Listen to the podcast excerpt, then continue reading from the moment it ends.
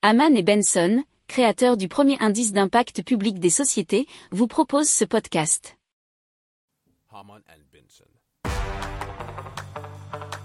Le journal des stratèges.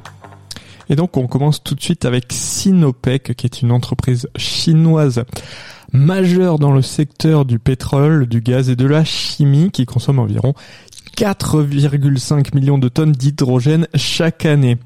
Alors, ils ont lancé ce qu'on appelle le projet Green Hydrogen Pilot Project près de Kusha dans la province autonome du Ouïghour du Xinjiang en Chine.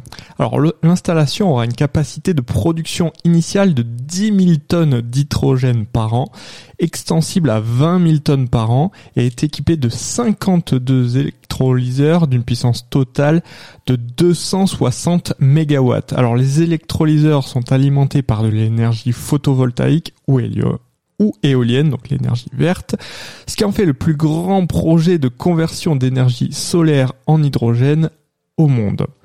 Alors le projet représente un investissement d'environ 400 millions d'euros et permettra d'éviter l'émission de 485 000 tonnes de CO2 par an. Et c'était un article provenant de révolutionénergétique.com.